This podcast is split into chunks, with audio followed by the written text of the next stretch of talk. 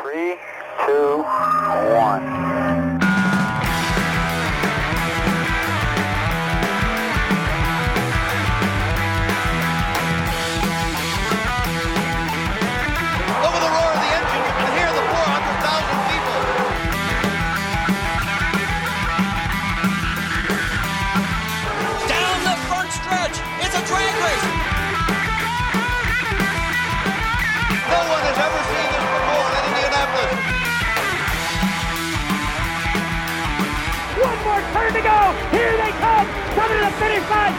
Jenkins. Who's going to win it?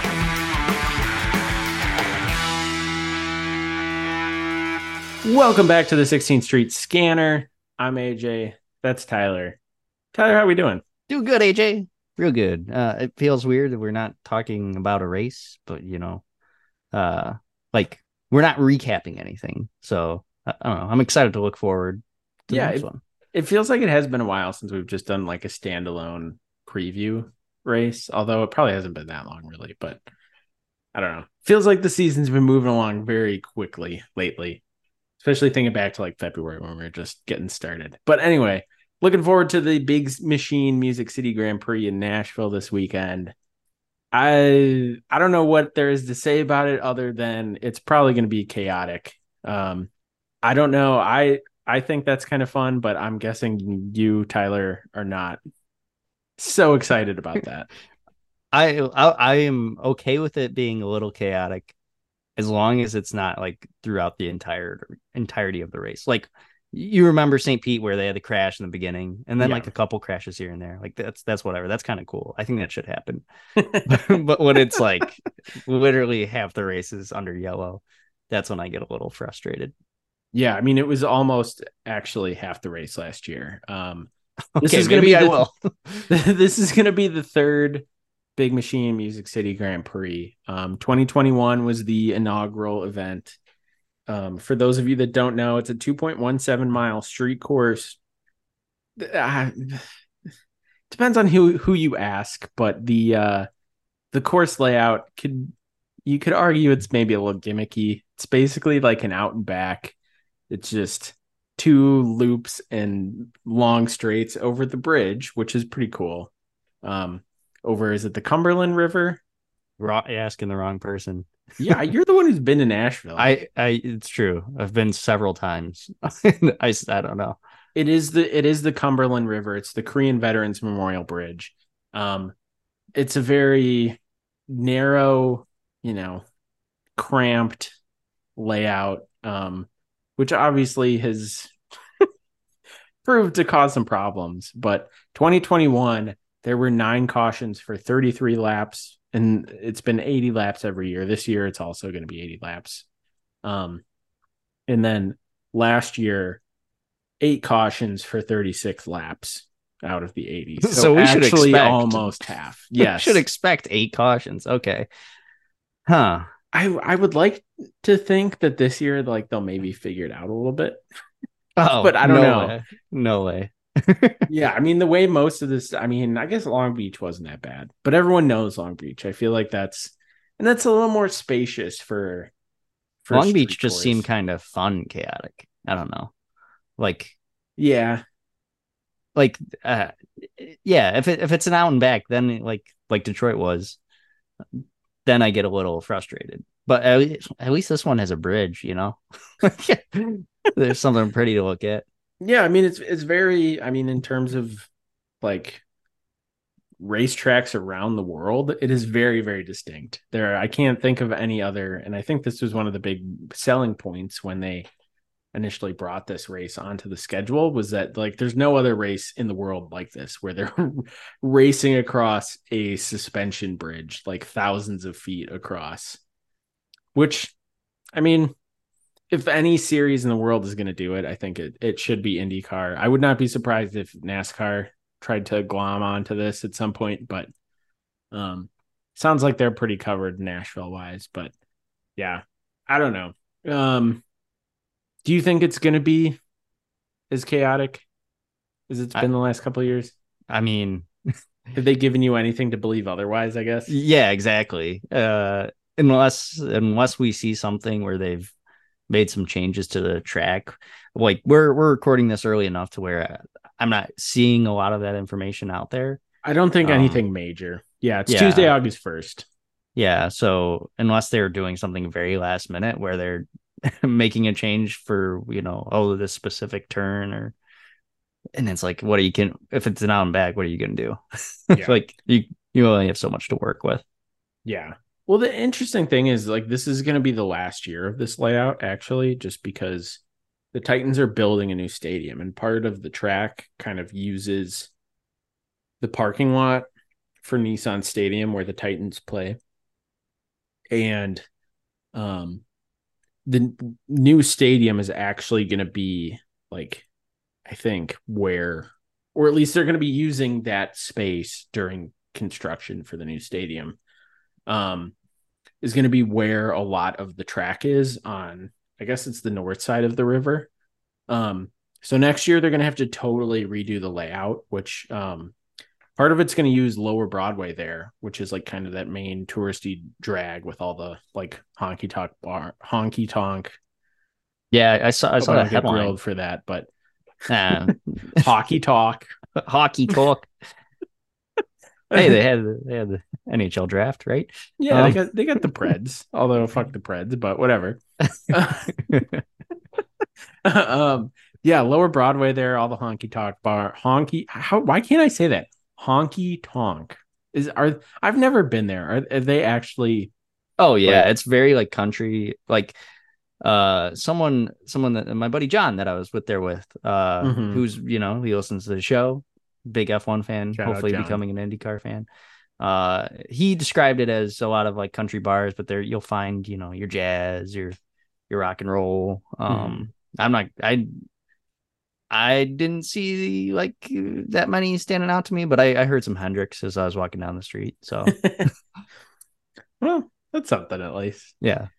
But yeah so i mean it's kind of a cool so it, it's a cool background for a racetrack. I think it's obviously it's not like Ve- the vegas strip like f1's doing but i feel like it's kind of their answer to that um and for those of you who didn't hear indycar is moving the finale to nashville beginning next year 2024 um do you think well granted we don't know what the layout's going to look like for next year but do you think a street course in Nashville in particular would be too chaotic for like a championship deciding race.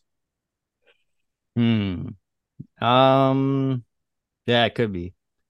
it could be, but like, uh, you know, that's kind of you kind of got to put yourself in that position to win. You know, um, like when if, if people want to talk about uh Lewis Hamilton and Max Verstappen in 2021, like you also got to you can put it all on uh you know on the final race, but it's like you you do so much leading up to it to where you have to put yourself in a position to win. So Uh, that's kind of a different situation though, because like Abu Dhabi is not like an interesting, like No, not not almost normally. the exact opposite. Yeah. Like it's not a good like background, like backdrop for, I guess it depends on who you ask, probably. But like the track itself is very bland. It has no real character. It's you know, Yeah, no, I get what you're saying. I'm I'm I just think if you really are the best, if I mean I want you to be like Michael Jordan, like just slamming it down. And you can win anywhere if you're really the best. You can win anywhere. Yeah, that's what I mean. Yeah. yeah, yeah. So hopefully that that comes true. If if it, if it does end up in a situation where next year where we're like looking at Josef Newgarden about to win on it on his home track and then uh he gets taken out, yeah, that'll be pretty disappointing. Uh but like Yeah. he also needs to perform. Well, and I mean, we kind of talked about this last week, but like, do you think a potential fluke outcome in terms of like a title race is worth having a more exciting venue and a better atmosphere for the finale? Hmm. Yeah, like the, trade off there, like Yeah. um yeah, I think so. You know, I think you got to go out with a bang. Um yeah, Abu Dhabi isn't really well, even I mean, in IndyCar tune in IndyCar terms, um, like Laguna Seca is currently and has been for, well, I guess so. 2020 they finished the season in St. Pete actually, and then 2021 they finished in Long Beach just because things had to be reordered from COVID cancellations and stuff. And like 2021 October when September whenever it was was like the first time California would let them have the Long Beach Grand Prix. So that's why it ended up at the end of the year and is the, you know, the title decider. Um but I felt like those both and obviously like St. Pete can breed some chaos as we saw this year. Mhm. And like things turned out all right Yeah. you know so i'm i'm kind of okay with it and i feel like even if whoever's like you know coming into the weekend in third if they can somehow pull it off because things went batshit crazy like that's also something that people will talk about you know? So i i don't know. I i feel like i'm gradually like talking myself into like this is a great idea. Um but yeah i, I don't know what I- the I think it's a good idea. yet, but, but, like yeah if it's gonna be just if it's gonna ruin so something like what okay let's say next year let's say we had this year's results like alex Palou is leading uh in next year and Na- nashville's the end race Mhm. and it takes him out after he's been super dominant most of the year uh yeah i don't know that might not be a satisfying end to me does that does that answer your question yeah, I guess. I mean, I part of it though is like uh, part of the good thing is that they don't do double points anymore for the finale. That they Yeah. got rid of that. So like it can't be too fluky. Like you have to be within 50 points. yeah that's kind of like what i was saying earlier Yeah, Yeah. and like everything has to go like everything would have to go like is catastrophically wrong for whoever's in first. But I get it if you've got like a 20 point lead and like someone takes you out or like we've seen before at Nashville like the track gets blocked and like everything just goes totally out the window. Um I can see that you know being an issue, but like it doesn't matter like if it's at the beginning or at the end. Like if that's going to happen, that would happen if, if the race is in August. You know, Mhm. I don't know. I don't know. Yeah, there no, was. I a- I, I, I totally get that you want it you want the final race to be about racing and not about like you know circumstances kind of, I guess, but I'm also like fine. You know, like I'm fine with it. Like I, Mhm. I think it's good that it's an event. I think that's what IndyCar needs is an event for their finale. And um there was a report in the Indy Star um from Nathan Brown, um, as we all know. um and he kind of talked to some of the drivers about this, you know, the potential of having the finale in Nashville in 2024. And Alex Palou actually and Marcus Ericsson weren't huge fans. Um, Dixon, Rahal, and Pato all kind of seemed like in favor of it. Um, and it was potentially more of an event than you see at Laguna Seca. And I don't know. I think that could go a long way in terms of making the finale a little more like you've said multiple times, like IndyCar needs to be like making some of the races throughout the year feel bigger than Yeah. what they do now, you know? Mhm. And I don't know. I think that's ultimately a good thing, regardless if like the competitive side of things kind of have to take a little bit of a hit. Like it's still, I mean, there's how many street courses on the schedule? Like and it it's that can happen at any of them. And, you know, it's still you know it's still racing it's not like it's that's changing at all yeah. um so like laguna seca i've never i've never watched well maybe i have watched a laguna seca race um is that in portland Portland is in Portland. Uh, uh, Laguna Seca is in Monterey. So okay yeah monterey sorry Yeah, it's Ah. uh, it's Central California on the on the coast, but not like on the coast. Mm-hmm. You know where Pebble Beach is? yeah i do yeah It's near there. okay Yeah, south of San Francisco, like south of the Bay Area, near kind of kind of near Big Sur, if you've heard of that. nope No? Um, no, that, that one's not ringing any bells. But I don't know. Yeah, if it if it's if I have to question where this place is, then I don't know if it's really uh, the right Well- spot for the finale. I mean, like it, it, from a driving standpoint, it's one of the probably the best one of the best tracks in North America from like a Mhm. strictly driving standpoint. Um there's the corkscrew, which is like a very very famous turn. It's hard left, hard right, but it's like I don't remember exactly how steep the drop is, but th- they talk about it it- it's like driving down like an elevator shaft like that's what it feels like it's almost like directly downhill Hmm. like double black diamond ski hill Yeah. like which is is cool and one of like the most famous IndyCar passes of all time happened at that corner it was Alex Zanardi on Bryan Herta actually um and well, I'll I'll show you the clip. I can't believe I haven't showed you that before. But basically, Alex Zanardi just absolutely dive bombs Bryan Herta from because you're like climbing up the hill, you're climbing, climbing. It's long straight, little bit of a kink to it, but then you get to the top of the hill and then you just like fall off the face of the earth, earth basically. Yeah. And like as you're turning in, that's when Zanardi like dive bombs and like goes across the track, like through the dirt and out on the other side in front of Bryan Herta. And it was like the last lap of the race. And this this was in 96. So it like didn't matter for the championship or anything. Jimmy Vasser had essentially clinched the championship at that point. But just like totally out of nowhere, like pulled it off when no one thought he could. Uh it's It- it I'm just gonna show you the video. It's it's very, very cool. It sounds I can't like believe I a- haven't showed you that yet. I don't know why.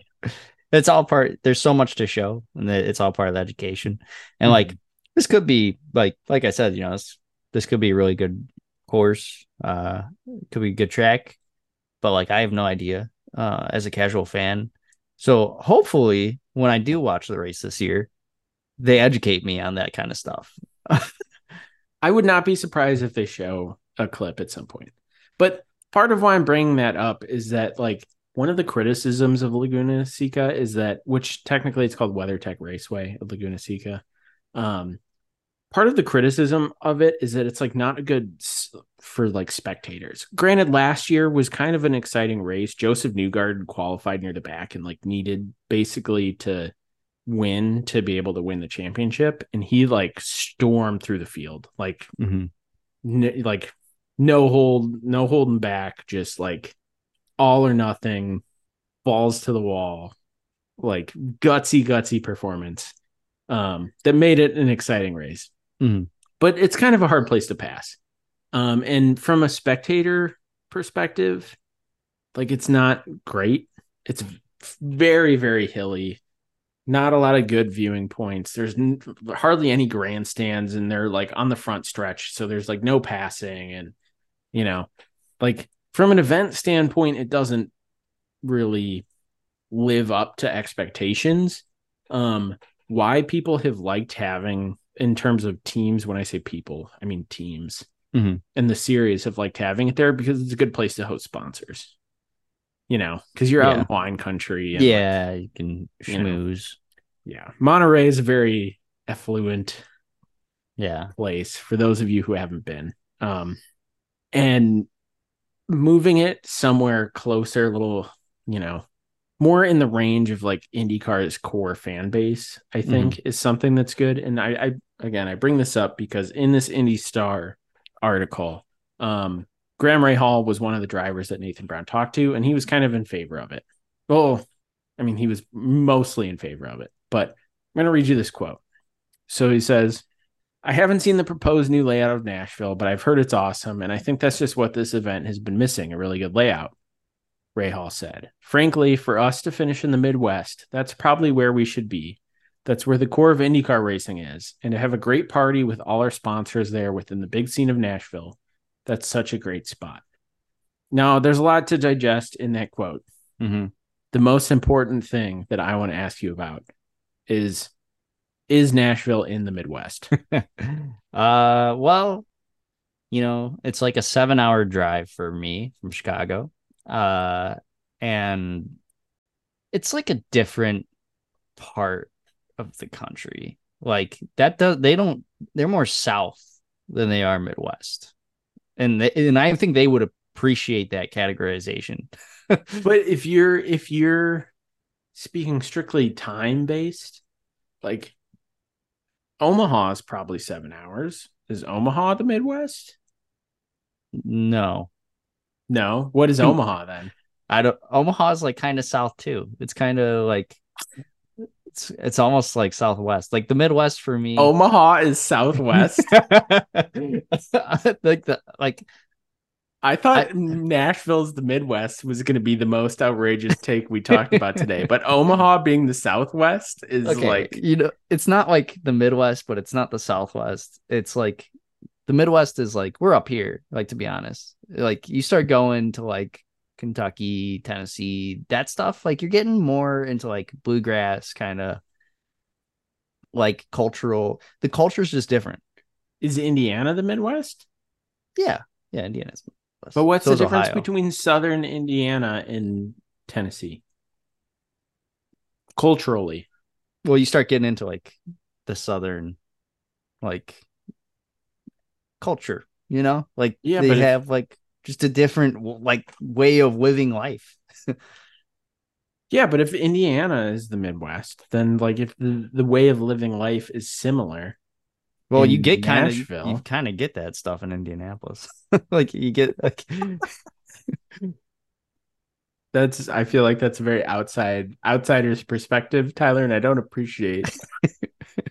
I'm just and it's it's nothing to like I like I appreciate that culture when I go there, but I have no idea. Like my mind is I just it operates like a Chicagoan. Uh and like and I mean no offense to anyone living in those states. It's just like if it's totally different, man. It's totally different. And, Like I appreciate going on vacation down there. See, so I was let me do that. I I was like pretty strongly in the Nashville is not Midwest, but when you said Omaha is the Southwest, I'm now firmly in the Nashville is the Midwest camp. Because that that is generally the most insane thing I've ever heard in my well like i don't know what's in omaha to be honest. Like i've been there. I stayed i stayed in a hotel there once uh for less than eight hours but I- Is Denver the Southwest? denver's like yeah it's getting like more west but like southwest i don't know. It's like west though. Denver's definitely west. Tyler, you need to see the world. it's just it, no it's a cultural thing i'm telling you like you- uh, denver is like just one coastline away from california like that's all they need and they they would fit right in But that's not the Southwest. Is Los Angeles the Southwest? yeah for sure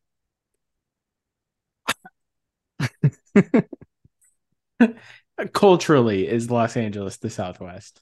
No no but it's it's definitely west coast but like okay, I'm probably I'm talking some- culturally. These are all cultural boundaries. These are not these are not geographic. I mean, they are geographic, but they're not strictly defined by well, like geography. parts of la are southwest and parts are west you know I don't know what to do with you right now. I'm like truly baffled. It's just like I know this isn't like geographically uh making sense, but like culturally, that's how I perceive the world. Is Pittsburgh the Midwest? Uh it's uh it's mixed between Midwest and East Coast. That's not allowed. You can't mix. That's not. that That's how that's what I did for LA. Well, that's not allowed either. I guess it's probably more Midwest than East Coast. That's fair. That's fair. I don't know. I Yeah. I think well, well back back to the actual point Graham Rahal was trying to make is that it's like in driving distance of the Midwest, which I- think is a good thing, and you're gonna get actual fans there. Well, yeah, it's a central location. Yeah, for the for the entirety of the US. Like uh, Star Wars fans were always talking about conventions. The conventions are either in Orlando or in Anaheim or in some other part of the world, Mhm. and we always want it. It came to Chicago one year, uh, the big one, uh, the big Mhm. Star Wars celebration, and everyone was like, "Holy crap, this is amazing!" uh, because it was cheap for people around the country to get there. Yeah. which should be the goal for IndyCar. Well, the, I mean, most of their like, I mean, generally speaking, or for the finale, are you saying? For the well, definitely for the finale, but generally speaking, you should be trying to get people from out of town into town for your event. A- agreed. Yeah. Um, and yeah, I, I think Graham is spot on there with that. Like, I mean, I'm like, I'm already like, man, should I go? you know, like, like I said, I've never been to Nashville. I'm not like a big like party scene guy. Like Nashville doesn't really appeal to me just generally. Mhm. Never like had an urge to go there. Like I kind of like some bluegrass, you know. I'm not like a big country guy, but like, you know, I can appreciate some good, you know, country western, Mhm. you know, the more more authentic versions Nashville of it. is like a really hot growing area. Mhm. When we were down there, like it's like bachelorette party destination yeah. number one. Uh, that you know, if you're a guy or if you're someone who's just interested in girls, I, I don't know if this is true. My Uber driver told us that women out outnumber men sixteen to one. So, uh, That that's how it seems like very scientific. totally. I'm sure, I'm sure you put a lot of effort into yeah. into determining that figure. So, uh, but like, I mean, I can confirm with my eyes, there were a lot of uh, good looking women down there. So, uh, if that's what you're looking for, like, I don't know, Nashville's just a great time. Good barbecue, good people, music's everywhere. We need to get a picture of Pato in front of the wings. Have you seen the Instagram wings yeah, wall? I've seen the Instagram. Yeah. That that's how they should promote the race. Yeah. That's the only thing. Just put Pato up everywhere. His picture in front of the wings. All right. Anyway, we can move on. Well, as if you probably if you if you can't tell, or as you probably can tell, we don't have a lot to say about this. We kind of talked about it a little last week, so we're regurgitating a little bit, but Yeah, a little off the rails. yeah, But- that's all right. Um, another big thing for this week though is that Linus Lundqvist is making his IndyCar debut. Um, with Meyer Shank Racing, Simon Pagenaud is still not cleared to race. Um, I want to know, Tyler, what you think about um Linus Lundqvist debuting here in Nashville of all places, and if you think it's gonna go better or worse than Tom Blomqvist's I saw that. Meyer Shank. I saw that on the uh on the agenda here. So, if I'm remembering correctly, Tom Blomqvist's uh IndyCar debut was uh one lap. Uh, not even. It was it was lap one, turn one. lap one turn. okay, yep. Uh so yeah, Lena Linus Linus Linus? I, uh, I think it's I. Linus. Think it's Linus? Linus. We can just say Lundqvist to to Yeah. obscure our lack of knowledge. Yeah, because I really want to say Linus, but yeah, Lundqvist, uh his his has to his has to be better than that, right? Like yeah. you know, you make it around turn one, you're fine. Um, I'm curious as to like if Simon Pagenaud really is like still going through concussion testing. I know sometimes in uh, in the NFL you'll see guys sit out for a couple weeks at a time, but this kind of seems a, a little long. Uh, but it was a really bad crash, so maybe there's something else going on. I think it. I mean, it's it's definitely got to be like brain related for sure. There's no way it's it's not. I think if it were something more like concretely physical, like a broken bone or something, like one he probably would have been in the car. Like Josef Newgard, I can't remember what year he wrecked at Texas and broke his collarbone, and he was in the car like two weeks later. Jeez, like and guys like Tony Kanaan, I know has like driven with like a broken hand and a broken wrist, and like a lot of these guys just like power through stuff like that, like actual physical I just injuries. my curiosity is if Meyer Shank is using this as the PR spin for trying out new drivers. Well, see, he someone said that in Marshall Pruett's mailbag on racer.com, which I don't know if you read that or not, Tyler. I think that should be like a weekly thing for you, I think. It's people just write in questions and Marshall Pruitt answers them. And occasionally he gets pe- like the people the questions are about to like reply for him. Mhm. Um and Mike Shank, someone kind of asked that, like, you know, are they kind of like keeping Simon out of the car so they can test people? And Michael Shank was like, no fucking way. like, as soon as Simon's ready, he's back in the car. So, granted, you probably have to take that with a grain of salt because he's probably not going to come out and admit, like, Yeah, yeah. I'd have to Yeah, hear we're- his exact wordage, you know. yeah. But But I, I'll I'll take I'll believe you. I'll believe you. Um, that you know that he was defiant, and I'll take it at face value. You know. Yeah. I like I mean, I do think Simon Pagenaud would be a better option than Linus Lundqvist this week.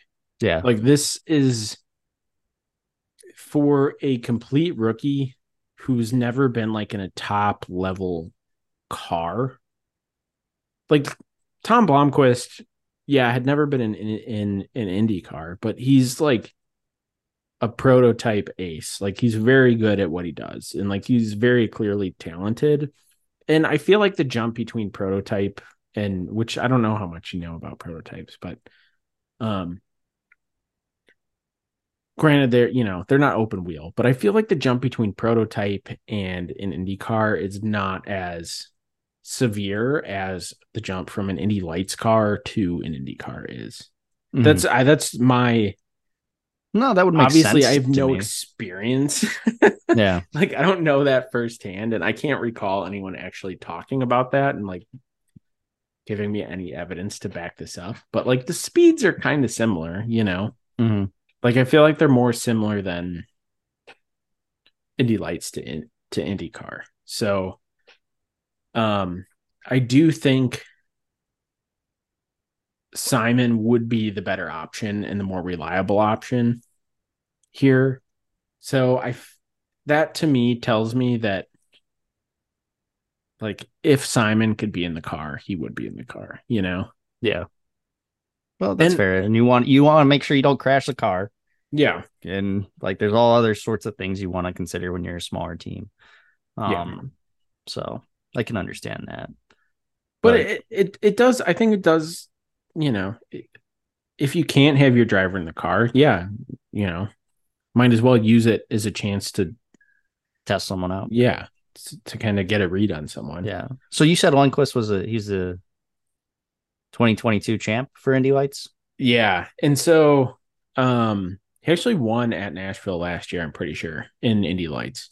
So he's not like that's that's the other thing about it though too on on the flip side is that he does have experience like with the track specifically.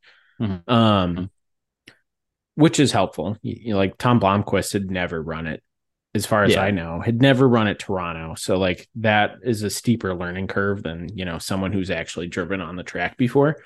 Um but yeah, he It's- was he was the 2022 Indy Lights champ and in years past there's been kind of like a scholarship almost where the Indy Lights champ gets a essentially I wouldn't say guaranteed, but like they give him a a prize and it's typically used to run or at least try to run in the Indy 500 and a couple other races, IndyCar races throughout the year. And if they can find the rest of the budget, that's great.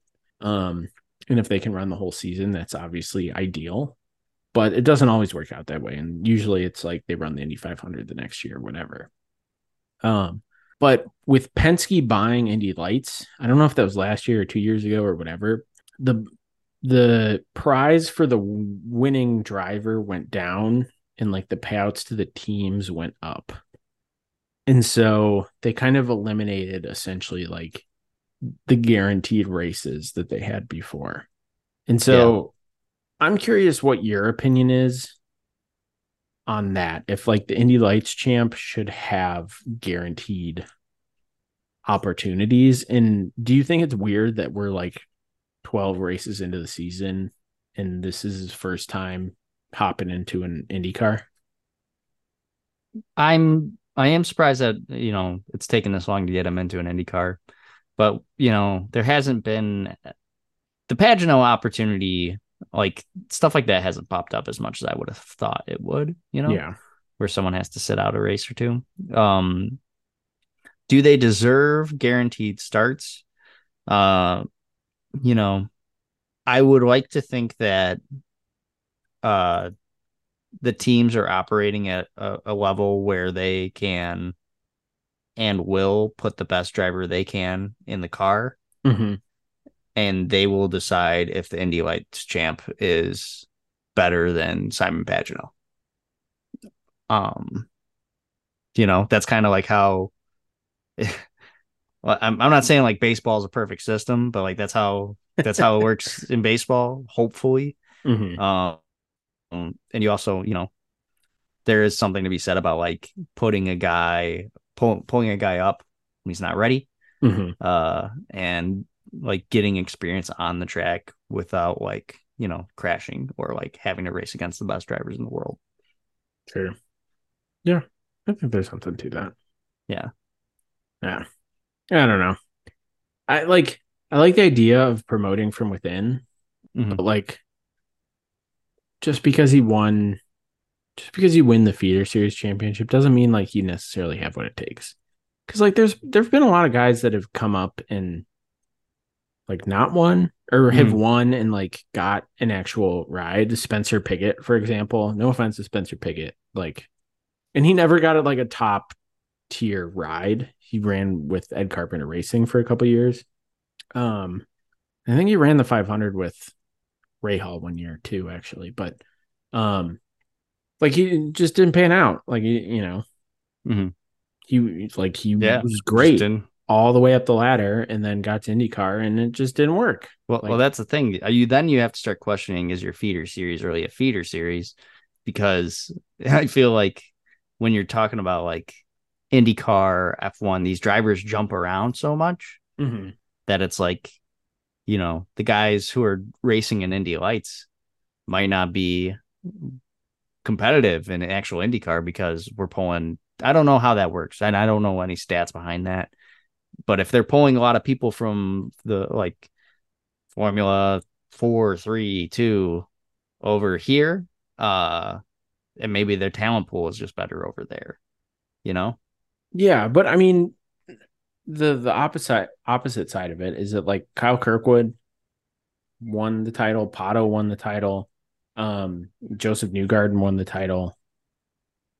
Yeah, Like lots of guys who've had gone on to have successful careers in IndyCar. Like, not everyone's gonna work, and I mean, continuing with the baseball example, like not everyone who gets called up from AAA pans out. You know, yeah, so like I wouldn't go as far as saying like it's not working. I think I did see something, I can't remember who it was from. It was a while back, but like I think some team owners are like because there's a lack of ovals. I think that was one of the big things for a long time was that like in Indy Lights you get oval experience. And like if Yeah. you're pulling guys from F2 or, you know, super formula or whatever, they're only running road courses. So like the learning curve on ovals isn't as steep. And because they're not running like they used to have the Freedom 100 at the Indianapolis 500 every week or every year um on carb day. Um they used to I mean they used to only run ovals. You know, they run at Chicagoland and Michigan and Kentucky and Homestead and you know all these other places and that's not there anymore. So I feel like it has kind of like diminished the value of it the last couple years. But I don't know. I'm going way like I'm talking way too much. I we weren't planning on talking about it this in depth, I don't think, but no, we'll we'll cover Indy Lights. Uh, yeah. I guess well, and I probably in guess the to- off season, to be honest. to be fair, it's it's Indy N- Indy NXT now or Oh, yeah. Next, Yeah. which is the stupidest thing in the entire world. But Oh, so you think? well, I appreciate you guys all listening to that diatribe. that, that was totally unnecessary, but anyway, So do you think uh, Josef Newgarden is going to beat Palou this week? If there's a spot for him to beat him, do you think it's this one? I don't know. With as good as Palou has been on street courses this year, I don't know if that will actually. I don't know. I'm not sure. Yeah. I don't. I don't. I don't know. it's a toss up at this point. I J- Josef Newgarden needs to beat Alex Palou this week. That's the Yeah. one thing I know for sure. Yeah, I'll, I'll, I I think he does. I think there's a story here for him to win. Um, and you know maybe he like maybe in the off season he's just been like driving up and down, get a little He's practice. been practicing. Yeah, and you know, and his like Elantra or whatever he drives. I'm sure it's not an Elantra, but um, yeah. So I think I think Josef Newgarden. He, he, I think he it would be really, really damn good if he got a win here. I guarantee Um, you, Josef Newgarden has a C8 Corvette and probably uh like an Escalade. Probably, Though because they're a Chevy team and Penske's heavy on the the Chevy stuff. yeah. I feel like Yeah, you got to no. keep it in brand. Just wait until he gets to the uh Hyundai. He'll be on the Hyundai team eventually.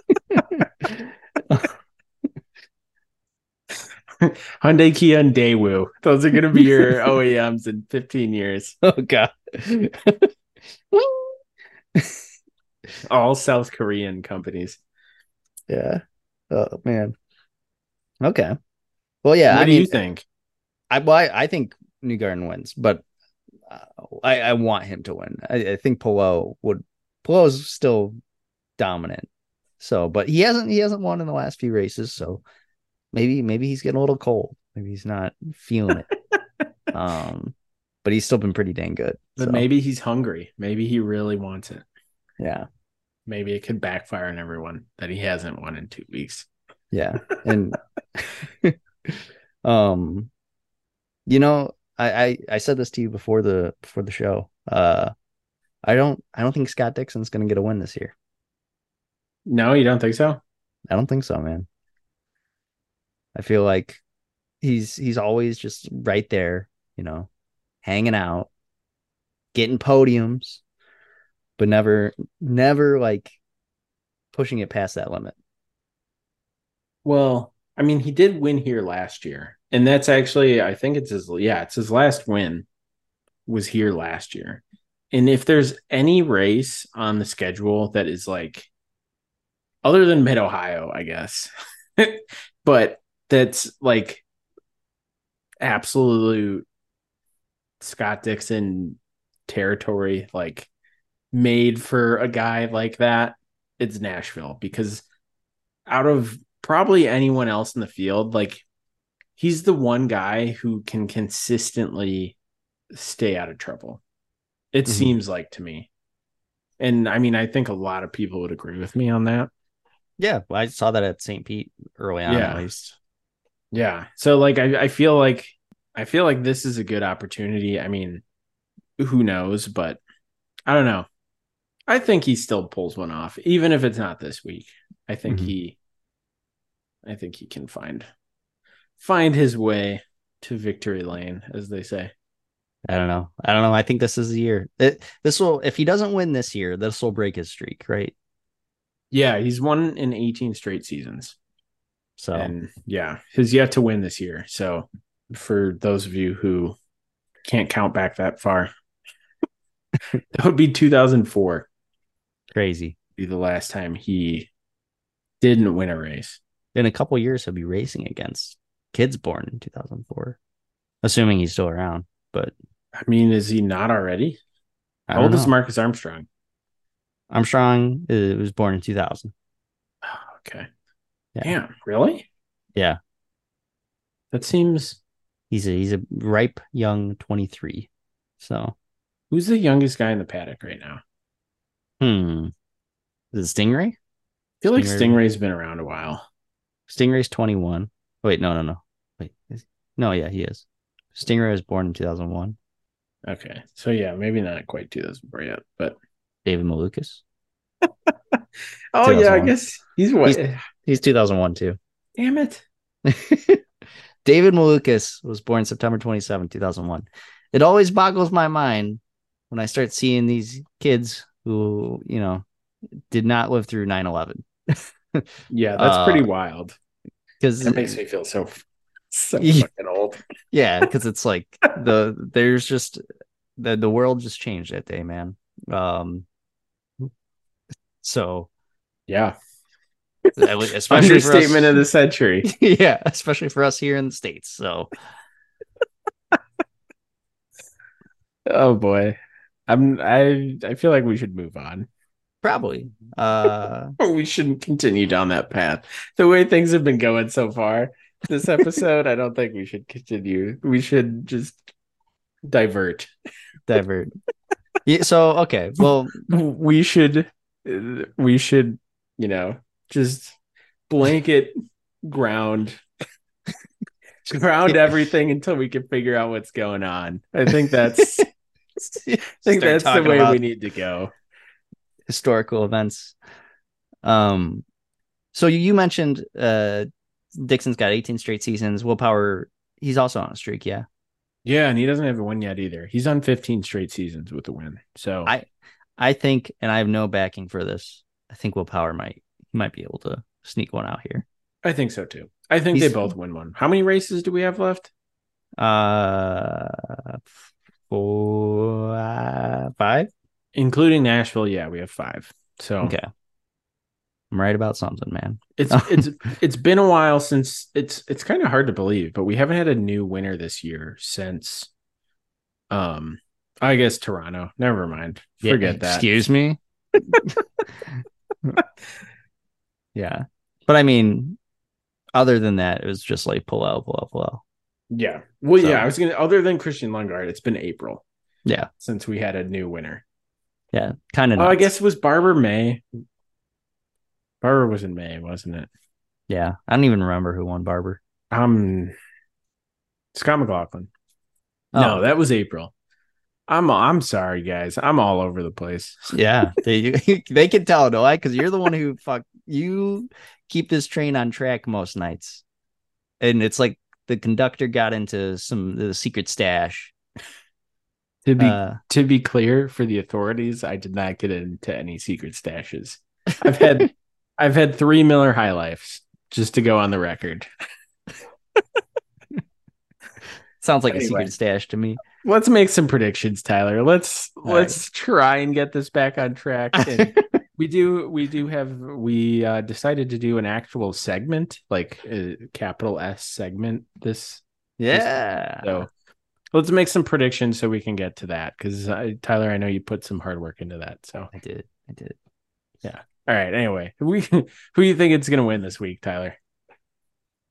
Dun dun dun. It's gonna be a big surprise. Josef Newgarden. And if you had said Alex Palou, I would have killed you. I know. I feel like I can't do that. Uh, that many.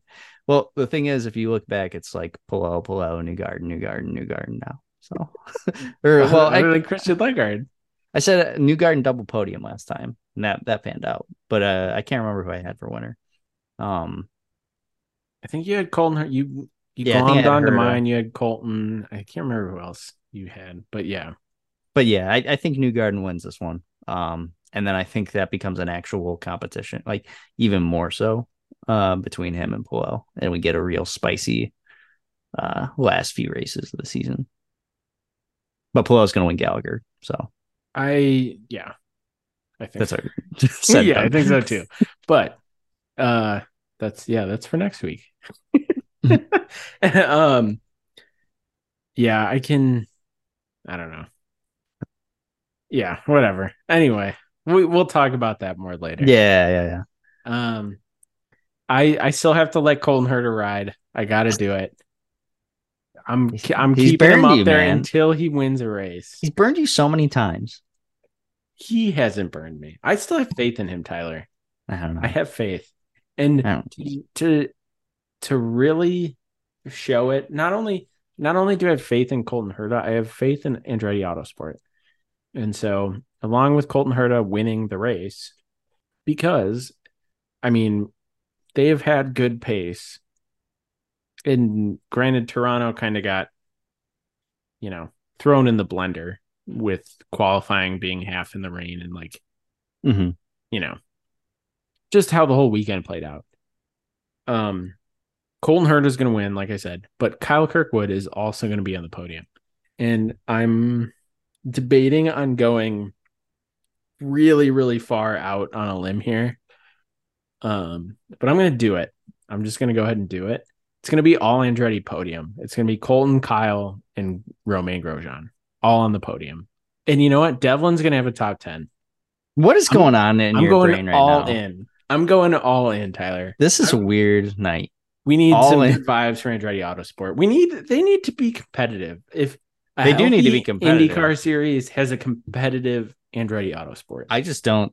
I just don't see it. And you know, shame on both of us because Rahal Letterman Lanigan has proved that they're putting stuff together, and not we neither of us chose any Rahal Letterman Lanigan. Lundgaard's going to finish fifth. Probably, I think that's realistic. But maybe Yeah. they pull out and do better than that. You know, I don't know. Um, no, I don't think so. Graham is going to crash. Jack Harvey's going to finish 18th. Jack Harvey's a different story, but You etch it in stone. Get out your hammer and chisel. That's I I think that's a little harsh. Uh, Graham is going to crash or finish ninth. Lundgaard is going to finish fourth or fifth, and Jack Harvey is going to finish 18th or worse. That's I don't know. absolutely guaranteed. guaranteed, along with an Andretti uh, taking like all top four spots.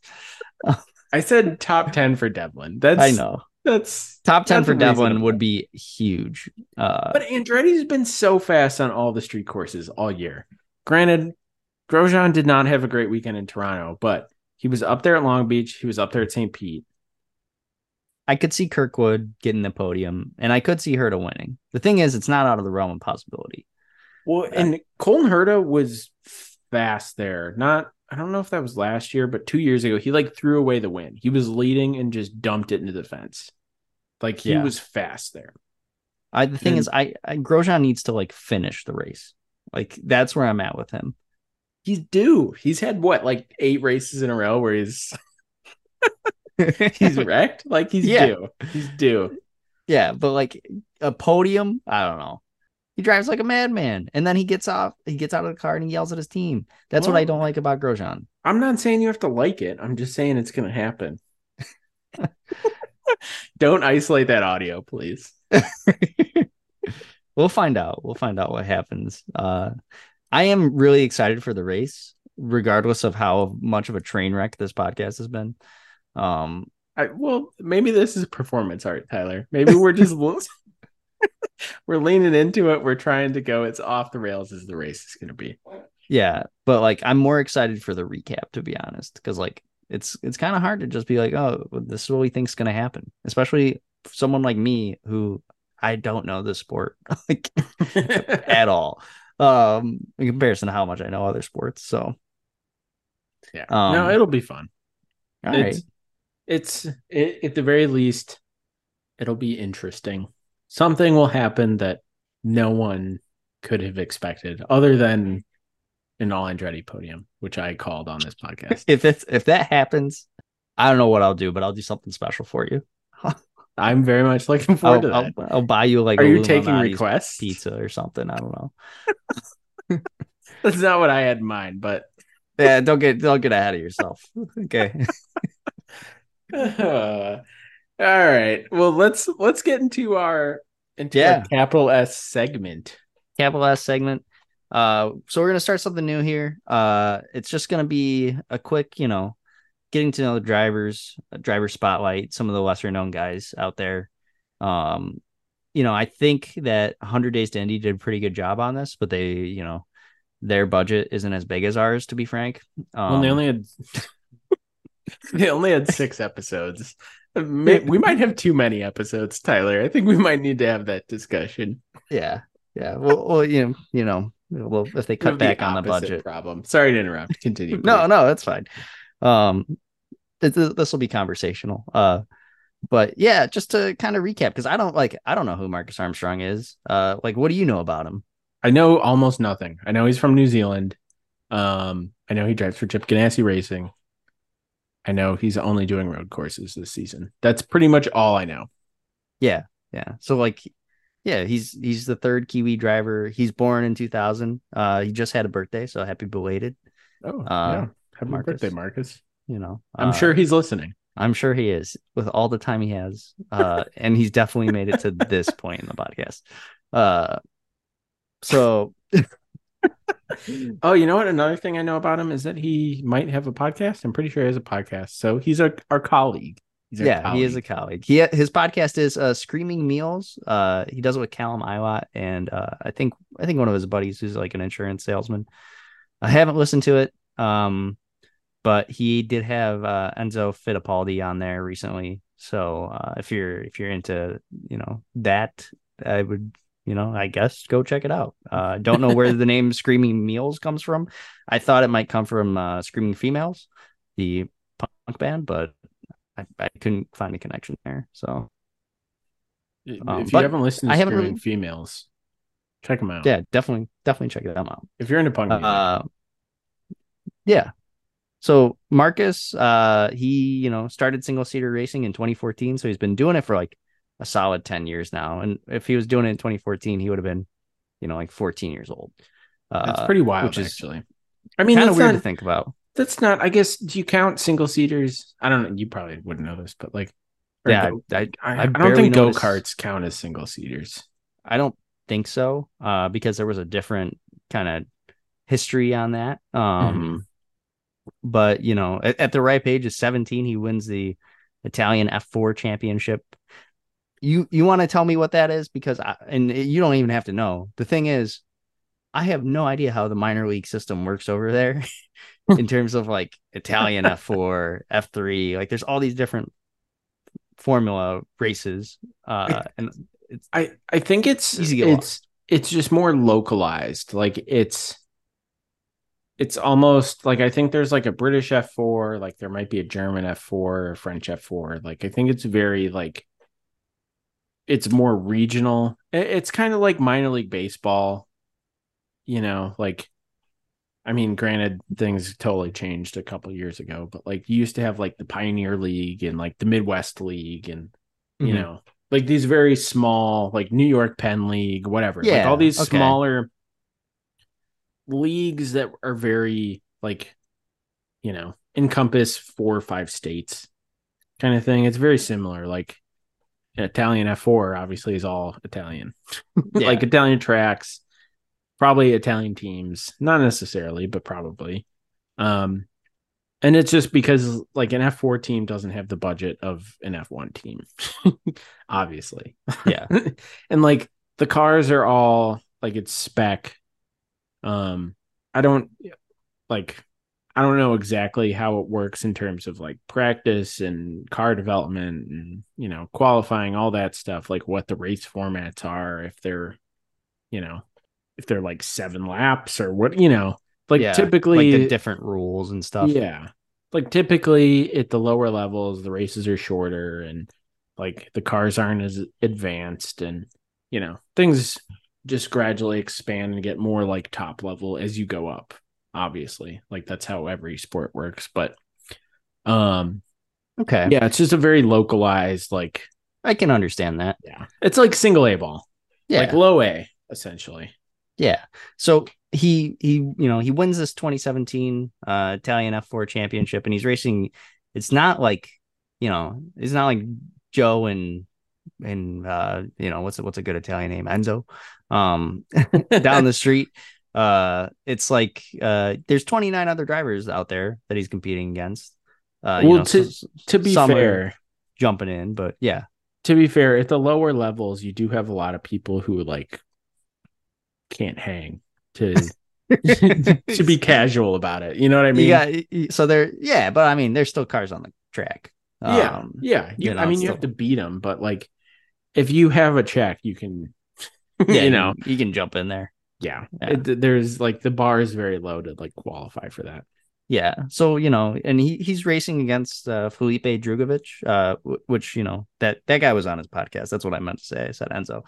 Uh, but Felipe just, you know, won the 2022 F2 championship. Uh, you know, not that long ago. So he's he he beat him out. He beat out Enzo Fittipaldi, Red Bull Junior driver currently.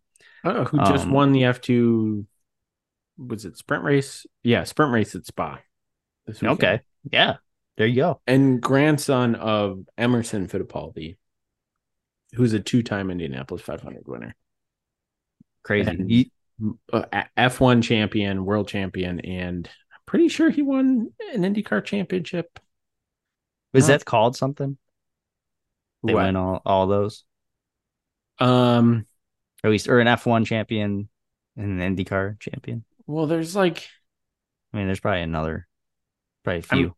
I mean, there's like the Triple Crown, but yeah, but that's the Triple different. Crown kind of the the definition single races. depends on who you ask, and yeah, typically it's it's defined as Monaco, Indy 500, and Yeah. Le Mans. But Mhm. yeah, anyway, Okay. Um. So also in 2017, big year for him. Nice 17 year old man. Uh, is the runner up in the ADAC ADAC Formula Ford Championship. Uh, so he and he was racing against uh you know again Felipe Enzo and and David Malukas this time. Uh, which you know it's it's cool to see that he's like kind of competing against uh these people that are big names uh, Mhm. because like it just shows like the talent that he has, I guess. Um, at least at this point in his career, 2017 might have just been a, a really good year. Or maybe like as he kind of climbs the ladder to F3 and F2, he just it gets a little bit more competitive because in in Formula Three, he makes uh, I think he makes that jump in 2018 uh, or 2019. He starts going up against guys like Zhou Guanyu, uh, Christian Lundgaard, Nikita Mazepin, Mick Schumacher, all these guys from who were, you know, kind of peripheral F1 guys. Mhm. But he's he seems like he's only finishing, you know, top couple top tens. In F2, he only uh he finishes 13 in both 13th in both of his seasons there. Uh do you think that's like a ability thing or a, a car thing? Or a bit, bit of Um, both? well, so the thing is, like a lot of these like regional Yeah, yeah.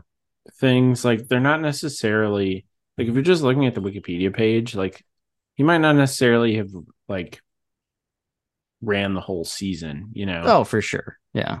It might be here and there.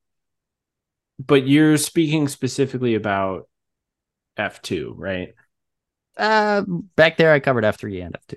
So um i don't know i don't know enough about it yeah. Like i want to make an inf- informed opinion but i don't know in- entirely Yeah. like It's okay. But it's just like, hey, this is kind of cool that you know, he was racing against these kind of big names.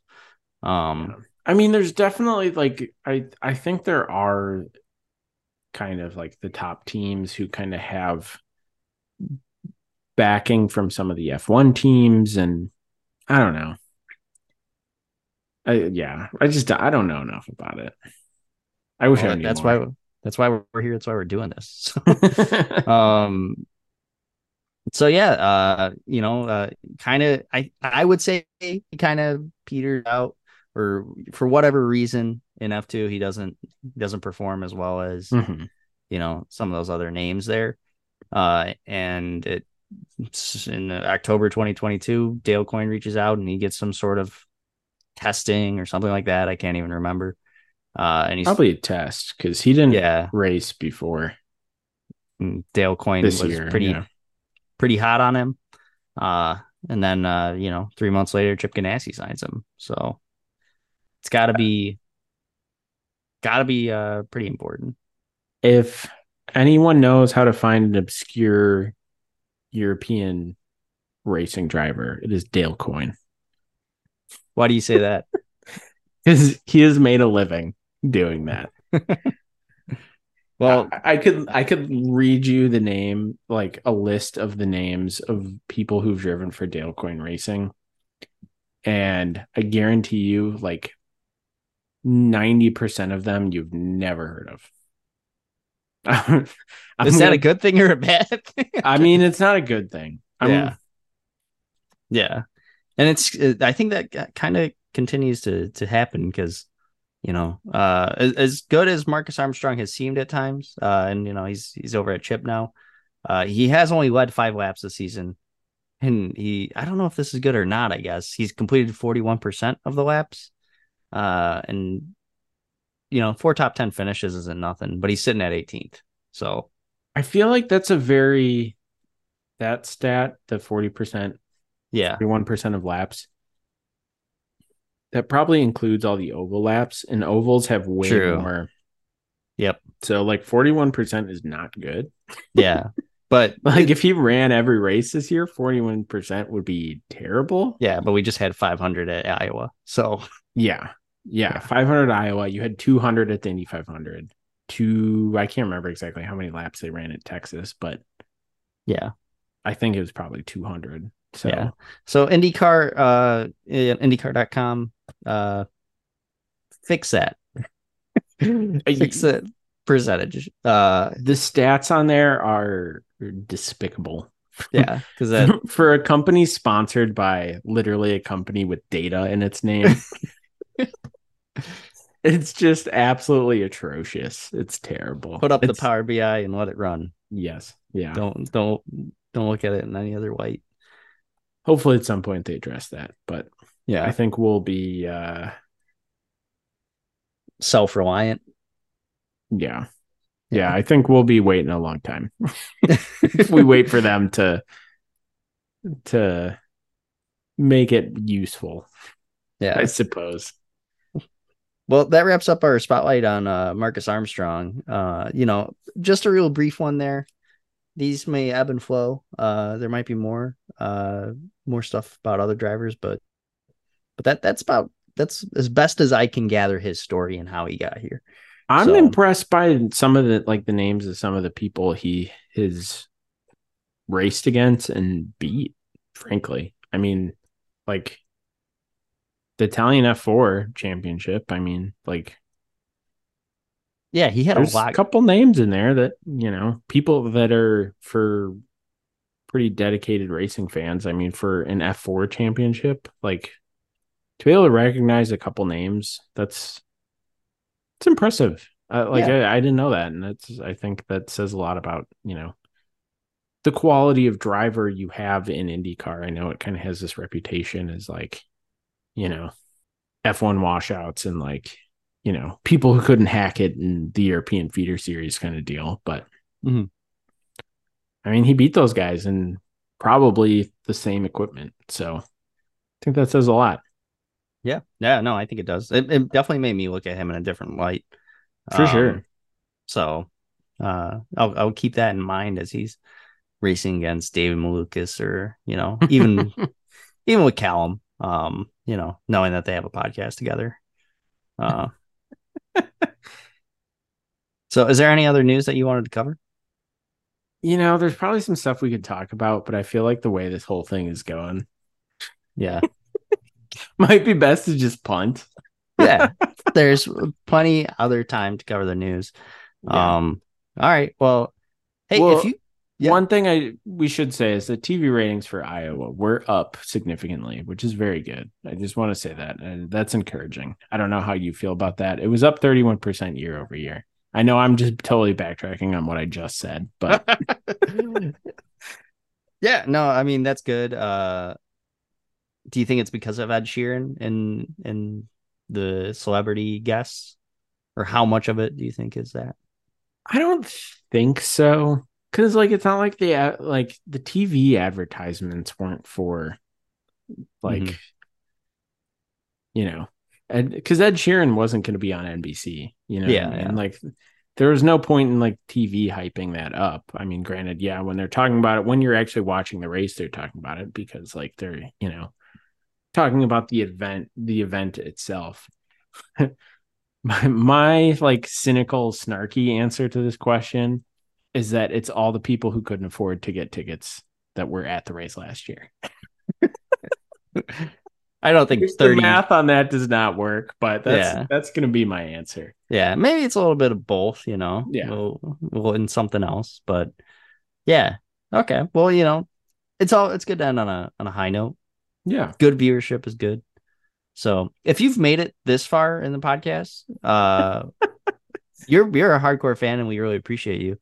And we want to hear from you. So reach out to us at 16th Street Pod at gmail.com.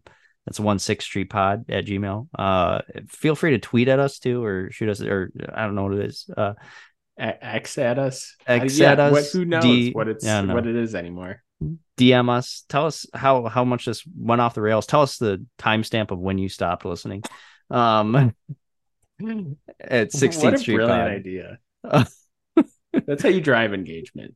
yeah um so uh yeah thank you guys so much for listening uh please leave us a review subscribe to us if you want some more of this madness uh you know i think our recap episodes have a little bit more glamour um and a little bit more flair because there's just so much more to talk about and the energy is there uh, these ones are fun uh and we're, we're gonna get a little bit more formulaic with them i think Yeah, Uh, I, I'm. I do want to interject here and say, don't review us. maybe don't After review this us. episode. this yeah. one yeah clean clean your palate yeah, get the next one in you know or you know maybe listen to the last one i, I felt pretty good about that one uh but this one is a little it's a little rough uh so uh and you know lastly just thank you to penny wishes for bringing some sort of light to this garbage audio that we just put out Which I also want to add. Uh, Sierra from Penny Wishes has a book coming out. I'll get you more details. no really Yeah. Um. But yeah, yeah. I can't remember the exact details, but she's gonna have a book coming out. So I'll we'll post a link or something. I don't know, but yeah yeah, we'll- we'll read it we'll read it we'll review it we'll have her on we'll put it put it on a livery Yeah. yeah. Well, my sincerest apologies to all of you. Uh mine as well All right. bye Three, two, one.